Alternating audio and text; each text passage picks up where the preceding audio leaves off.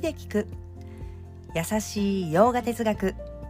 こんにちはふみママです。いつもお聞きいただきありがとうございます。このラジオは耳でヨガ哲学を聞いて日常に生かしていこうというラジオです。ラジオの原稿をノートに載せています。テキストでご覧になりたい方は URL を貼りますのでこちらからお願いいたします。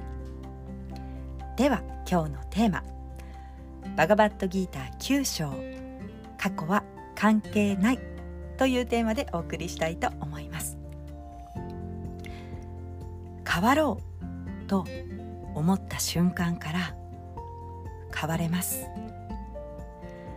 たとえ今まで調和にそぐわない行いを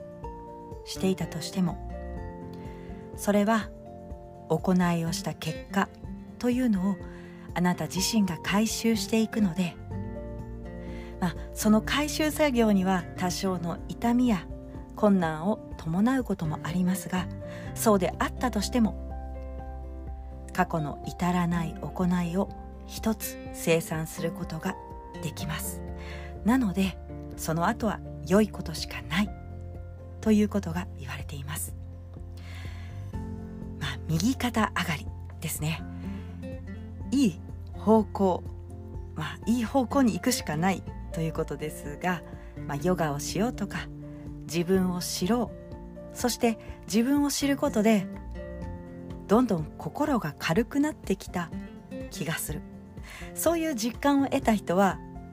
これからどんどん右肩上がりです。過去の後悔。過去に、はあ、やってしまったと思うこと。心にそれを持っている人。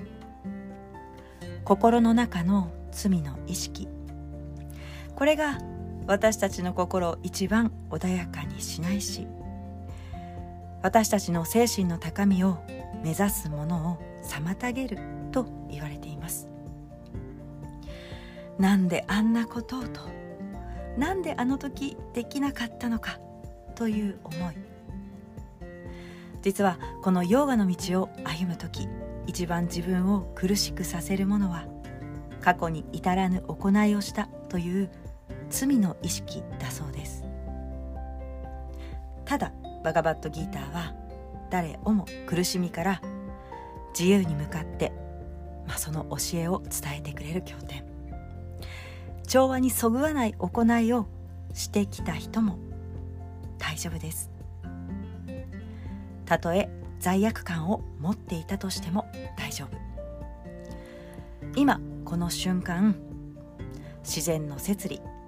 イーシュバラを知ろうと理解しようと切実に求めていく。つながろうと望む人は正しい理解をする人と考えられます、まあ、過去は関係ないと言っているわけですが今この瞬間変わろうと思った人。自然の摂理を理解しようと決めた人。それはヨーガという道を通しても何らかの、まあ、心変わりをして今摂理を深く理解していこうと、まあ、そう決断した人は正しい理解を持つ人だとギーターでも言われています。そして正しく物事を理解していく人いずれ理解していく人と考えられます。バガバットギーターの9章の30節には、まあ、調和に、まあ、沿わない行いをしてきた人でも自然の摂理を切実に求める人は正しい理解を持つ人と考えられる。そしてその人は物事の真理を心から願う人、まあ、過去のことで自己卑下をしなくていいと言っているんですよね。もちろんその時の反省これは大事です。反省をしていく。でも前を向きその後は調和に沿う行いをしていく、まあ、調和に沿った行い人に人に親切にすること手を差し伸べること、まあ、自分のことで言うなら部屋の掃除をして気持ちいいなと感じたり自分自身をコントロールしていく、まあ、感情のコントロールだったり体のコントロールもそうですけれどもそうやって周りと調和を図っていく、まあ、そういった行いですね、まあ、過去にどんなことをしていても自然の摂理を理解することはできるし正しい方向に進むことはできる。そして自由に解放されることもできますよと言っています、まあ、なんだかほっとさせるような安心感を与えてくれますよね。自分は過去に至らぬ行いをしたから用がなんておこがましいと思わなくていいと関係はないんですよということを伝えています。はいそれでは今日はこんなところで